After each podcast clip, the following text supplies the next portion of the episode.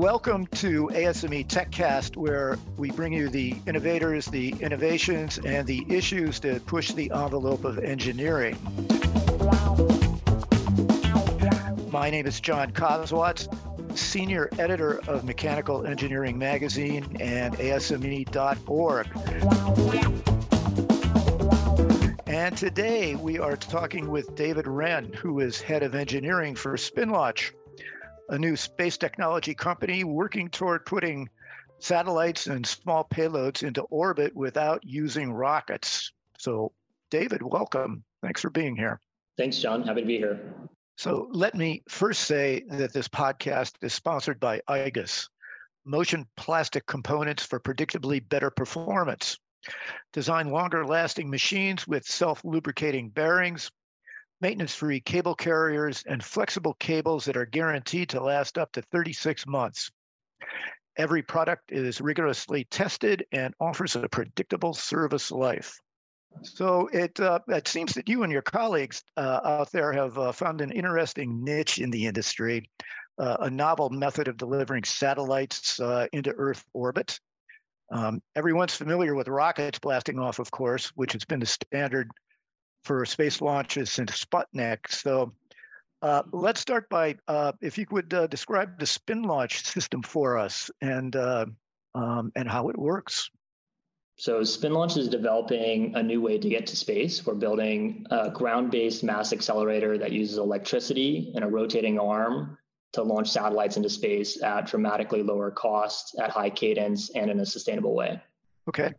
So let's break down the system. It starts uh, first. You're you're building or have built actually uh, a, centrif- a, a, centrifuge within a vacuum. So yeah, I can talk through the kind of the high level, um, uh, you know, the system level view of, of what a spin launch accelerator is. So so fundamentally, it's a, a rotating high strength carbon fiber arm inside of a large diameter vacuum chamber, which has um, what the industry considers a you know a medium or rough grade vacuum. There's a, uh, a, you know a large shaft attached to the center of that uh, rotating tether arm, which is driven by you know electric drive system, and the system accelerates up over you know a relatively long period of time, about an hour.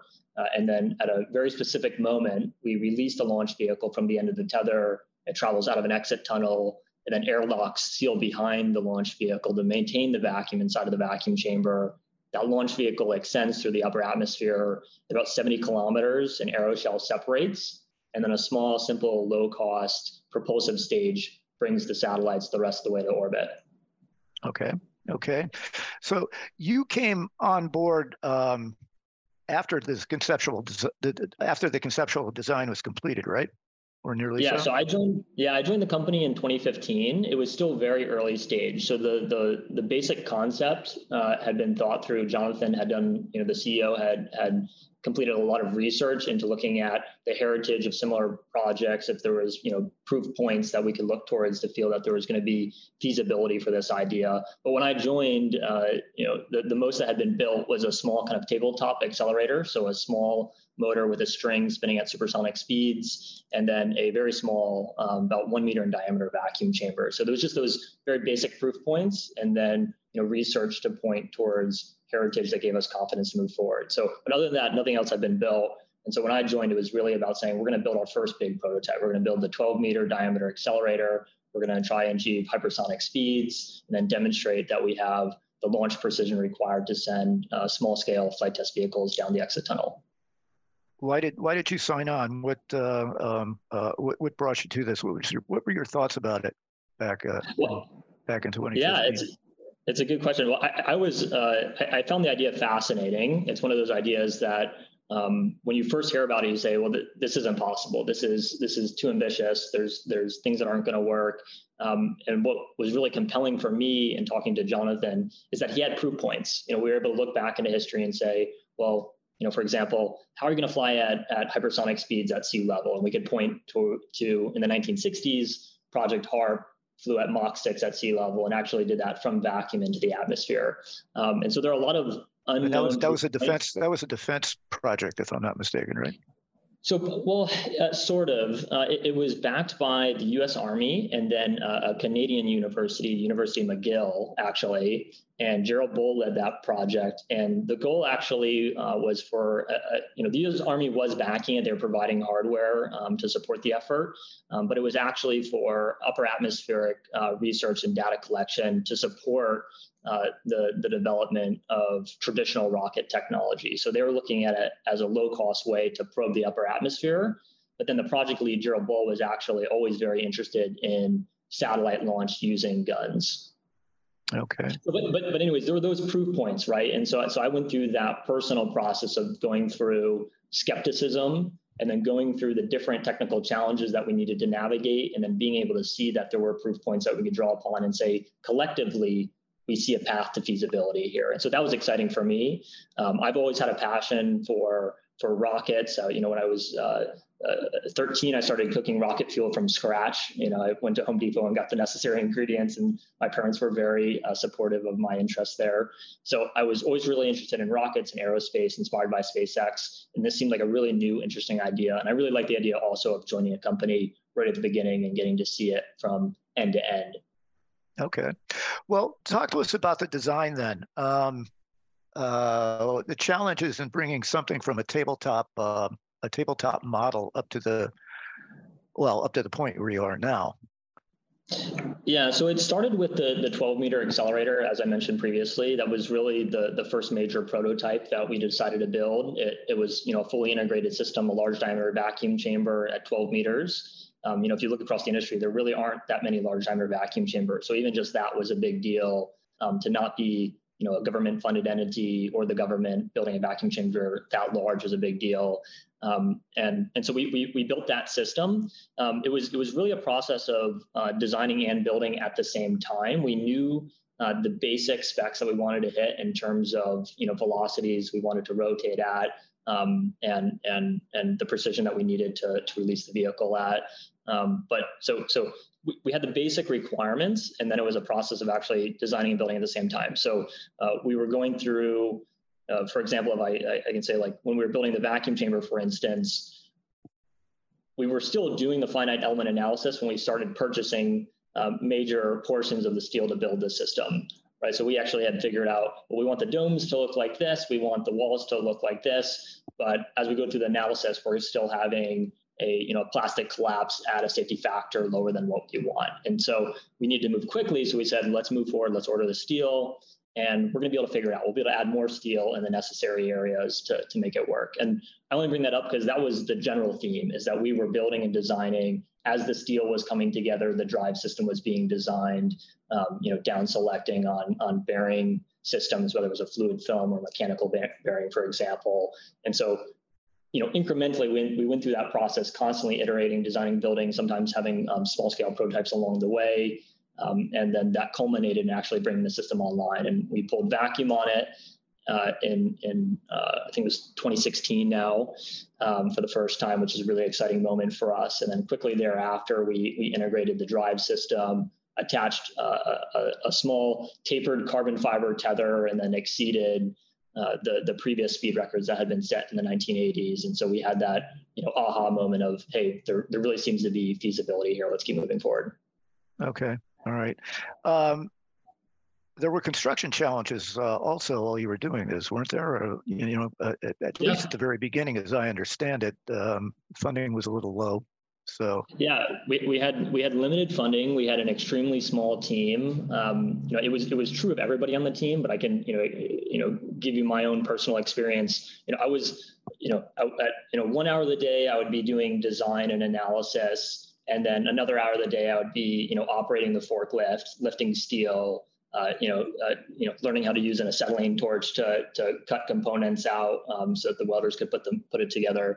So it, it really was an all hands on deck process. And um, I, I, think from the engineering side of it, at least, the benefit there is that you you learn in a very visceral way what it means to design for manufacture and to design for construction.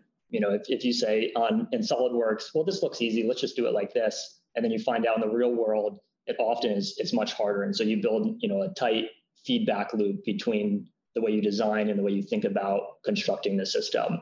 But yeah, construction was was was very difficult. We had a, a, a team with with limited experience, very limited capital, um, and we had a, a, tight timeline. So it, it was you know a lot of learning on the fly.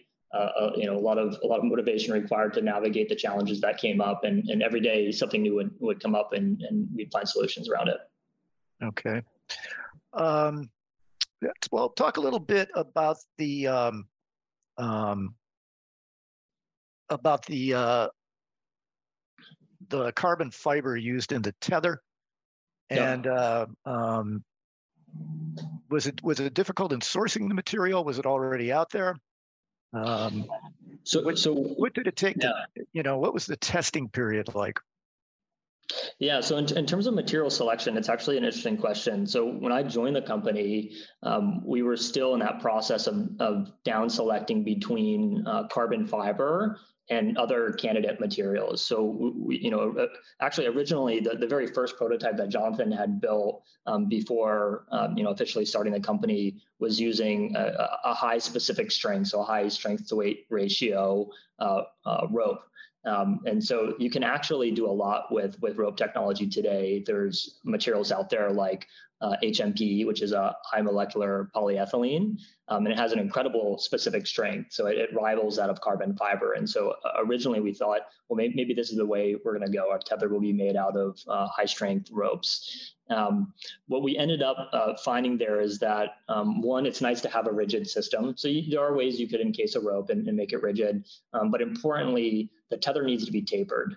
Um, and, and, the reason for that is it's almost like the Eiffel Tower, if you can imagine. The weight of each section um, needs to carry the, the, the weight of the section above it. So if you go to the, from the top of the Eiffel Tower to the base of it, each section carries the weight of the section above it. And so it has this, this taper if you want uh, uniform stress throughout the structure. And so the same is true of, of the tether.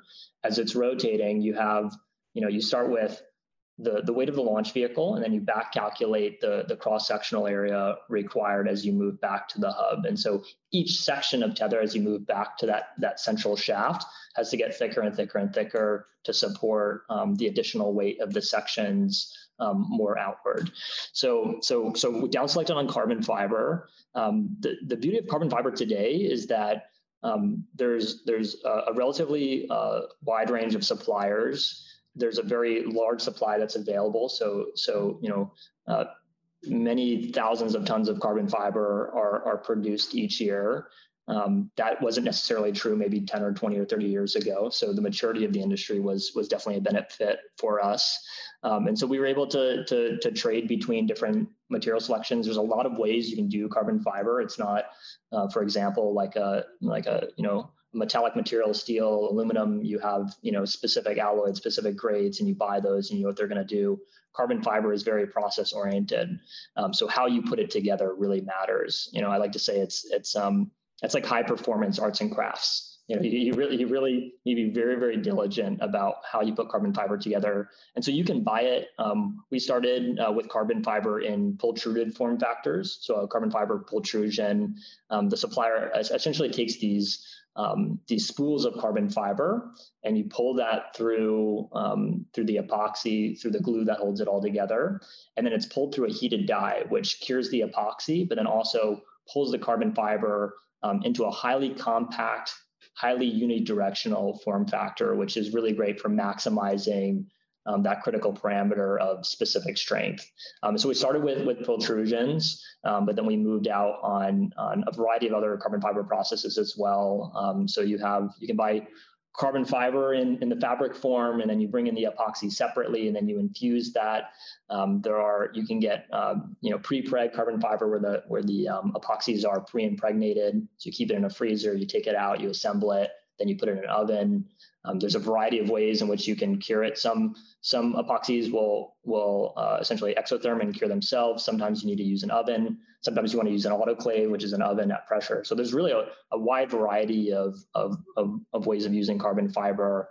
And in terms of key enabling technologies, it is the key enabling technology for spin launch. And the maturity of the carbon fiber industry is what makes spin launch possible today, whereas you know a few decades ago it would have been very, very difficult to accomplish spin launch. Okay. What what is the length of the tether? And um, and and just describe the um, just describe the process after you uh, um, after you start spinning it. You said it takes an hour, so you're starting from uh, you're starting from a standstill, gradually yep. working up to what point for release? Yeah, so so the diameter of the tether is um, it's about so the chamber is 100 meter diameter, and so you have you know a couple of meters of spacing off the wall um, between the, the wall and the launch vehicle. So the tether is, is a, a, little bit smaller than 100 meters in diameter. So the radius is you know approximately 45 meters in, in length. So and just to put that in context, you know again talking about the the composites industry in terms of scale, uh, the, the wind turbine industry actually is, is, you know, has demonstrated basically the largest scale composite structures that are out there. So there are wind turbines now that are, um, you know, approaching 200 meters in diameter, and there may actually be some out there that are already um, greater than 200 meters in diameter. I'm not sure. Um, but in terms of the spin up process, yes, it starts at a standstill. Um, and then the, the system slowly spins up. So you have, you know, a specific torque that the motor's uh, outputting, and then the system gradually spins up. And then when we get to uh, the target launch velocity, um, the system uh, holds at that velocity. We command the release. And then there's an automated system that monitors where the tether is and then commands. I just got some background noise, and then and then commands the the specific point at which the release should happen. Um, and then in terms of velocity, um, spin launch really makes sense at approximately Mach 6. If you want to go well above six times the speed of sound, you start getting into material limitations with carbon fiber. Um, and then if you go below Mach 4, there's actually, um, you can actually still have a really significant uh, impact on the rocket equation in minimizing propulsive uh, stage requirements. Um, so I would say bare minimum for a kinetic launch system to, to be beneficial, uh, Mach 4 is kind of that low end of the sweet spot. And then for us, Mach 6 is, is the target that we have that we think is best. Okay. Uh, and so you've got a predetermined release point within there. Um, yes. And it, um, so how, how does the connection uh, between the tether and the, uh, and the rocket uh, uh, happen? Yeah, it's it's a good question. Uh, that, that is one of kind of the areas that is uh, you know kind of magical for spin launch. So we do have certain areas that are either you know controlled technology or proprietary. Um, what I can I can kind of talk about some of the parameters that we consider uh, at that interface. Um, so we, so we care about reusability, right? You want to be able to reuse whatever the attachment is again and again and again. Um, we care about the attachment being efficient. So if that interface is very mass inefficient. Um, it changes the mass of the tether and then ultimately can change the, the unit economics and the, the capital costs required to build the orbital system.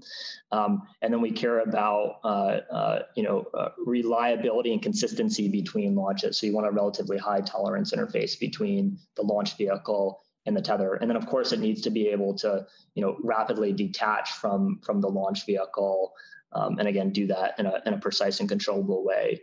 So um, what I can say in terms of the, the release timing, um, one of the, one of the um, proof points in history that we like to look back at is that um, in early uh, aircraft that were used for um, for for war applications, the machine gun on the aircraft was located behind the propeller, right? So you can imagine early aircraft you know, very simple technology, and you have a machine gun sitting behind the propeller shooting through the propeller. And it's like, well, how are they able to do that um, you know, so many decades ago without modern technology.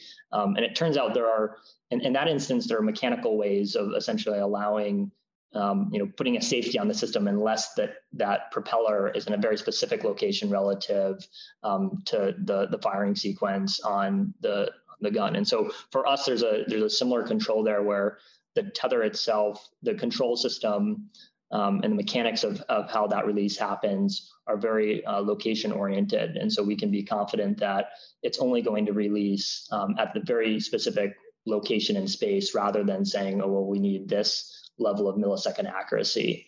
Um, so that, that's a key part of it. And, and the other thing is that we don't we don't want to use explosives. So so generally throughout the system we've we've avoided the the use of explosives. So for our airlocks as well, which would be another interesting thing to talk about. That's another high energy system that moves very fast um, and needs to be reusable and, and low cost. And so we've we've avoided the use of explosives there as well. So as much as possible, we'd like to use the energy stored in the system um, to do these uh, uh, high velocity, low time increment events like release or like the airlocks what are your power needs? So the, the power needs can vary. Um, it's, it's very much a, a, a, capital cost question. So as long as you have um, you know the, the minimal torque required to overcome uh, bearing friction um, and, and turnover loads given the incline of the system, um, you, you, know you, you, can operate the system with you know uh, in terms of power requirement, kind of low tens of megawatts. So so you know uh, a, a, you know, for context, a Tesla is a little bit under a megawatt. One of the high performance Tesla cars is a little under a megawatt. So if you had, um, you know, a few dozen Teslas, essentially that would that would meet the power requirement of the system. So it's actually a, a relatively small power requirement. And in terms of total energy, um, we do do regenerative braking, which which helps uh, minimize the total energy requirement. Um, but just to benchmark it, we're talking about a few thousand dollars worth of electricity. So the total power requirement is actually quite small. And that's one of the key benefits of spin launch compared to other kinetic launch systems is that because we're slowly imparting the energy, the instantaneous power demand is really small. So if you look at, say, an electromagnetic accelerator like a railgun, um, you need a lot of power in a very, very small period of time. And so the energy is the same, right? You're still accelerating a vehicle to a certain uh, kinetic energy, um, but because that energy needs to be um, deployed in, in you know less than a second, the power requirement for a railgun ends up being very large. And so for us, the power requirement is very typical in what's industry standard. You can buy motors of this size, you can string them together. You don't need to go outside of the typical catalog of, of components, which is really, uh, you know, across all the subsystems, we try and keep um, them within the domain of what the industry already has. Okay. Um, what's the maximum payload that you can work with? Yeah, so our, our first generation system, we're targeting a 200 kilogram capability. So that, that represents, you know, essentially the, the vast majority of small satellites that are being deployed right now in orbit.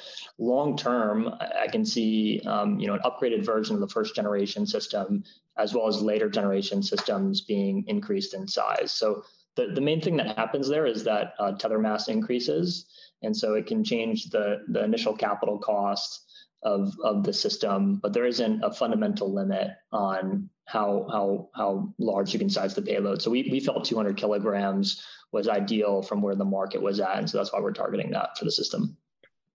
Right. Okay. Um, and then um, uh, how what what's the percentage of um, of, of the payload uh, um, versus the rocket itself? Yeah.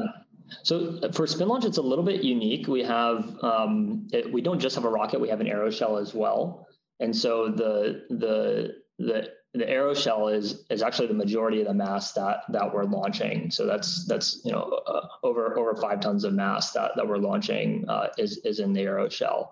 So the the you can say you know 200 kilograms versus the total mass of the the integrated vehicle is about 10 tons. So, but in terms of actual, uh, in terms of actual uh, rocket mass, the dry mass of the rocket versus the the payload, the the empty rocket is only a few hundred kilograms. So it's it's it's not uh, significantly more than the mass of of the payload. So that you know one of the beauties of providing uh, the you know a boost from the ground is that um, that payload mass fraction can be increased pretty substantially. So we're talking about you know a two or three x increase, um, even though we're providing uh, a small proportion of the total velocity required to get to orbit, because it's an exponential equation. As you um, you know slightly decrease the amount of velocity re- required to get to orbit, you have a significant increase in, in payload mass fraction. And then you can also do really interesting things like remove turbopumps from the system. So we're using a, a, a liquid uh, rockets, liquid propulsion, very similar to what you know SpaceX or, or others use for most launches. Um, but most of those vehicles, in addition to being highly mass optimized,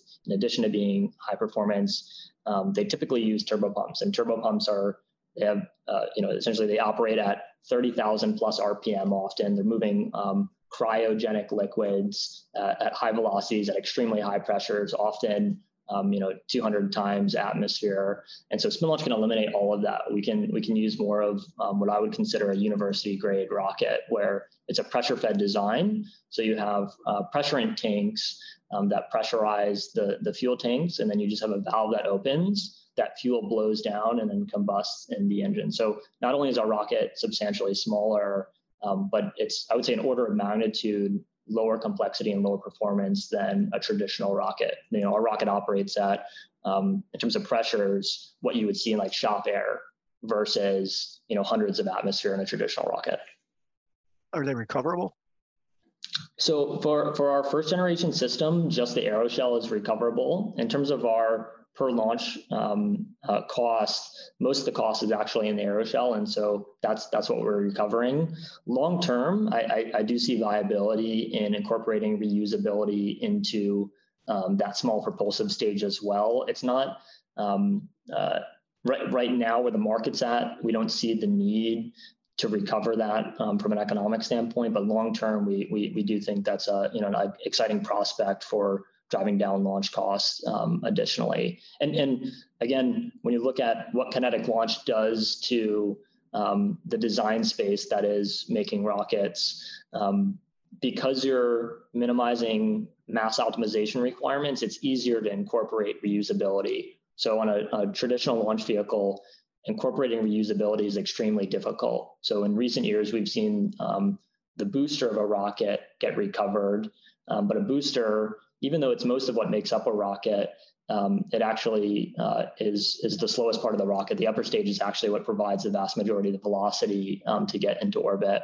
um, and recovering that upper stage from orbit is very difficult with traditional rockets. So with a kinetically launched system, you have more wiggle room in terms of your mass budget, and so it's easier to incorporate um, uh, you know systems like thermal protection systems uh, for the reentry and the recovery another advantage of this, I guess, is that you can um, um, you can have multiple launches during the course of a day.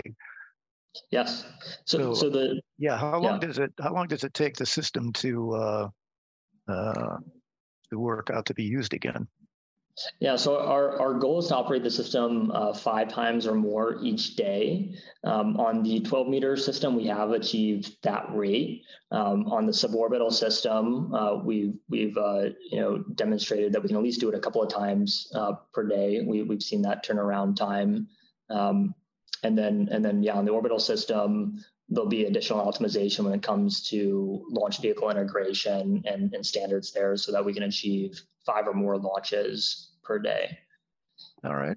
But it's it's and, and the way we can do that really is because you're taking the majority of what makes up a rocket system and you're converting it into industrial hardware on the ground, right? Even though the the the accelerator that we're building um, uh, you know, is capable of accelerating masses to extremely high velocities it's doing it with a relatively industrial uh, subsystems. So the motors, the vacuum chamber, the drive systems, none of this is, is particularly extremely high performance. Um, so you can operate it the same way you operate any other industrial um, kind of continuous process system where you can constantly be operating it for, for you know, a decade or more. Okay. Um, apparently there were quite a few doubters um, uh, yeah. during the developmental stages of this. Um, at what point did you get a good idea of success? Yeah, well, I guess I can start by saying I, you know, I think skepticism is warranted for for new technologies. It was definitely my personal process. Like I went through skepticism when I first heard about spin launch, and then dug into, uh, you know, the reality of what it would take to implement a system like this. So I would say, you know, there's kind of two categories of, of people that doubt. There's, you know, people that are just, you know, they, they just categorically say this is impossible, this is crazy, this isn't going to work, and then there are other people that say, well maybe it's possible, but this is going to be too hard to to do. And so you have to you have to be able to answer you know both of those doubters. You know from from the early days, we felt really good that there was feasibility um, because we knew the fundamentals were sound and we knew that there were proof points in history that we could look to um, on kind of the key challenges that experts typically would say you wouldn't be able to navigate. We were able to say, well, what do you think about this example in history? What do you think about Project HARP? What do you think about um, you know, NASA's uh, high G uh, electronic ruggedization program that happened in the 1960s. And when you bring those pieces of heritage up, people say, okay, maybe this actually is feasible. Um, and then the next piece was, well, how hard is this going to be? And that really, again, looking back on the 12 meter system, that was our first foray, into saying how, how difficult of a technology is this going to be to implement. Um, and so I would say when, when you know, we built the vacuum chamber, we turned it on, and it held vacuum and it didn't crumple and it worked and the math held up that was one of those moments where say ah like we we can do something that a lot of people told us wasn't going to be possible or at least wasn't going to be possible with with the uh, capital or resources that we had. So that was one of those moments where we said we, we can do something that others are saying is impossible. And then when we rotated uh, for the first time in that system at velocities that previously uh, hadn't been achieved since the 1980s by a national laboratory, we said, aha, we can do something that that people doubted was possible. And so it's really been a process of incremental risk reduction. And so I don't know that there is um, one fundamental moment where I, I uh, converted over and said this is really possible, but we really do try and have um, a culture of, of skepticism, a culture of paranoia around different technological risks we face. Um, that's how we've been able to navigate the different challenges by, by really uh, listen, listening open, openly to criticism uh, or, or skeptics and saying, okay, well, is there, is there any, any truth in, in, in and um, and the counterpoints that we hear, and then we dig in deep and, and find solutions. What was the, uh, the were, were one or two of the biggest challenges that uh, that you faced in uh, in bringing this uh, to fruition? Well, going back to your first question, that previous question, I do, it, it is important to be able to um, communicate the technology uh, effectively because you need to be able to hire talented engineers. So that, that was a real world challenge of saying we need to build a great team and we need to be able to convince that team. And so there was a lot of work um, in, in, in, that process of being able to show show the you know supporting evidence that that we can navigate um, this technology effectively. Um, in terms of specific engineering challenges.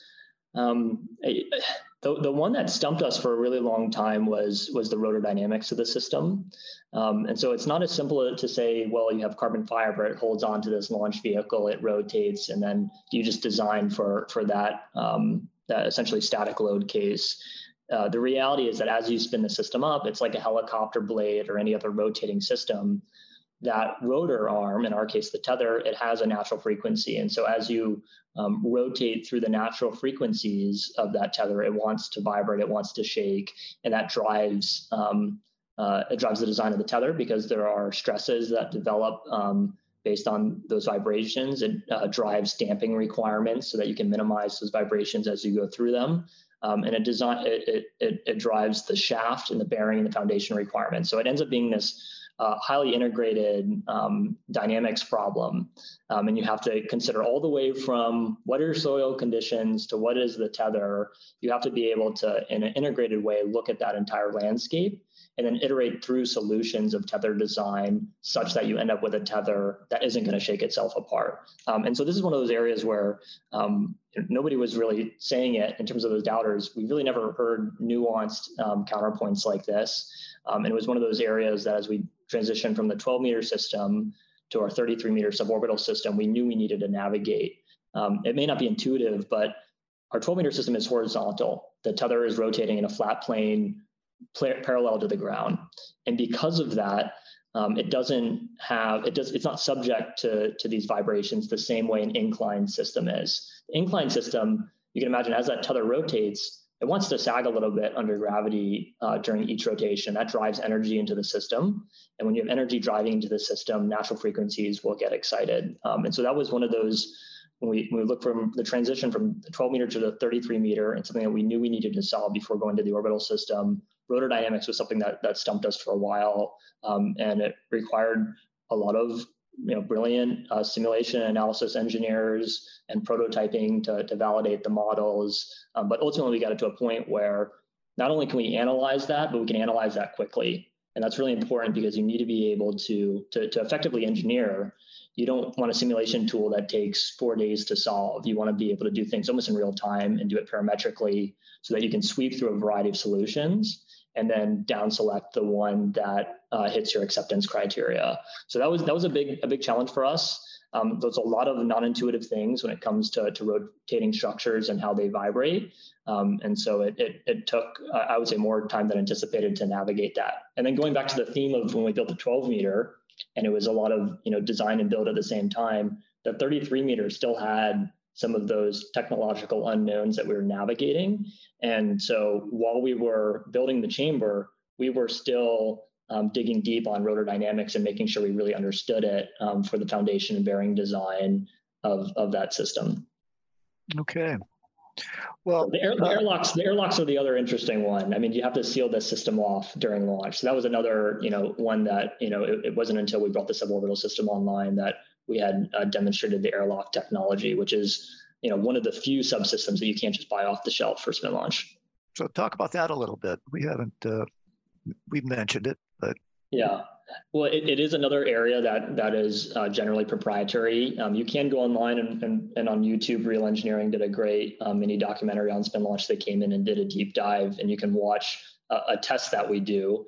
And essentially, we do a zero knowledge proof. We show you it working, but we don't go behind the scenes to, to show the mechanics of how it works. Um, but essentially, it, you know, put in simple terms, it's a door that moves extremely fast. Um, you have this vehicle flying out the air is flowing back into the chamber at, at supersonic speeds. We do some stuff to, to slow down that air a little bit, but it's trying to get back into the chamber as quickly as it can. Um, and so we built uh, the, these high speed doors that essentially can swing shut um, about three times faster than the blink of an eye. Um, and again, not using explosives, doing it in a way that that's highly reusable.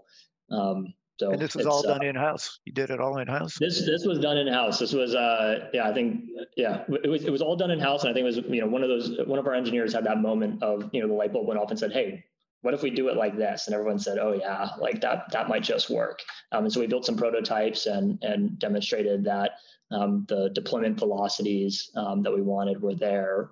Um, originally, what we were looking for uh, in the industry, because we always look for heritage, what we were looking for were um, essentially high speed um, closing doors for emergency applications. Like if you have an HVAC system that's carrying a dust that could be explosive, often they'll have detection systems that detect the explosion and then they'll have a fire uh, interlock door that can close in a few hundred milliseconds to prevent that explosion from propagating through the entire HVAC system. And so they were about an order of magnitude slower than we wanted, um, but that was the initial inspiration. And we essentially found a way to. Um, they don't. It, what we're doing doesn't quite look like what what what those look like, but we found a way to be inspired by it and and to really juice the system up and deploy it in you know tens of milliseconds. And, and, those are really critical. And we have redundant doors so that if one were to fail, there's one on a separate control system that will also deploy. It's kind of like the brakes in your car. You have to be confident those will work because the air rushes back in. That's a bad day for the for the tether. All right. Well, I'm sorry to say we're going to have to uh, leave things here now. Um, yes. Thanks for talking with us today, and much luck going forward. Really appreciate it, John. It's been good talking to you. And thank you to our sponsor, IGUS, for supporting today's podcast.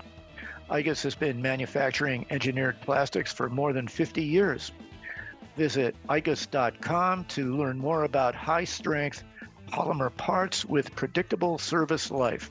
And of course, thanks to everyone out there for listening. If you're interested in other ASME tech casts on a variety of engineering issues, please go to your favorite podcast platform. Again, my name is John Kosowatz. Thanks again.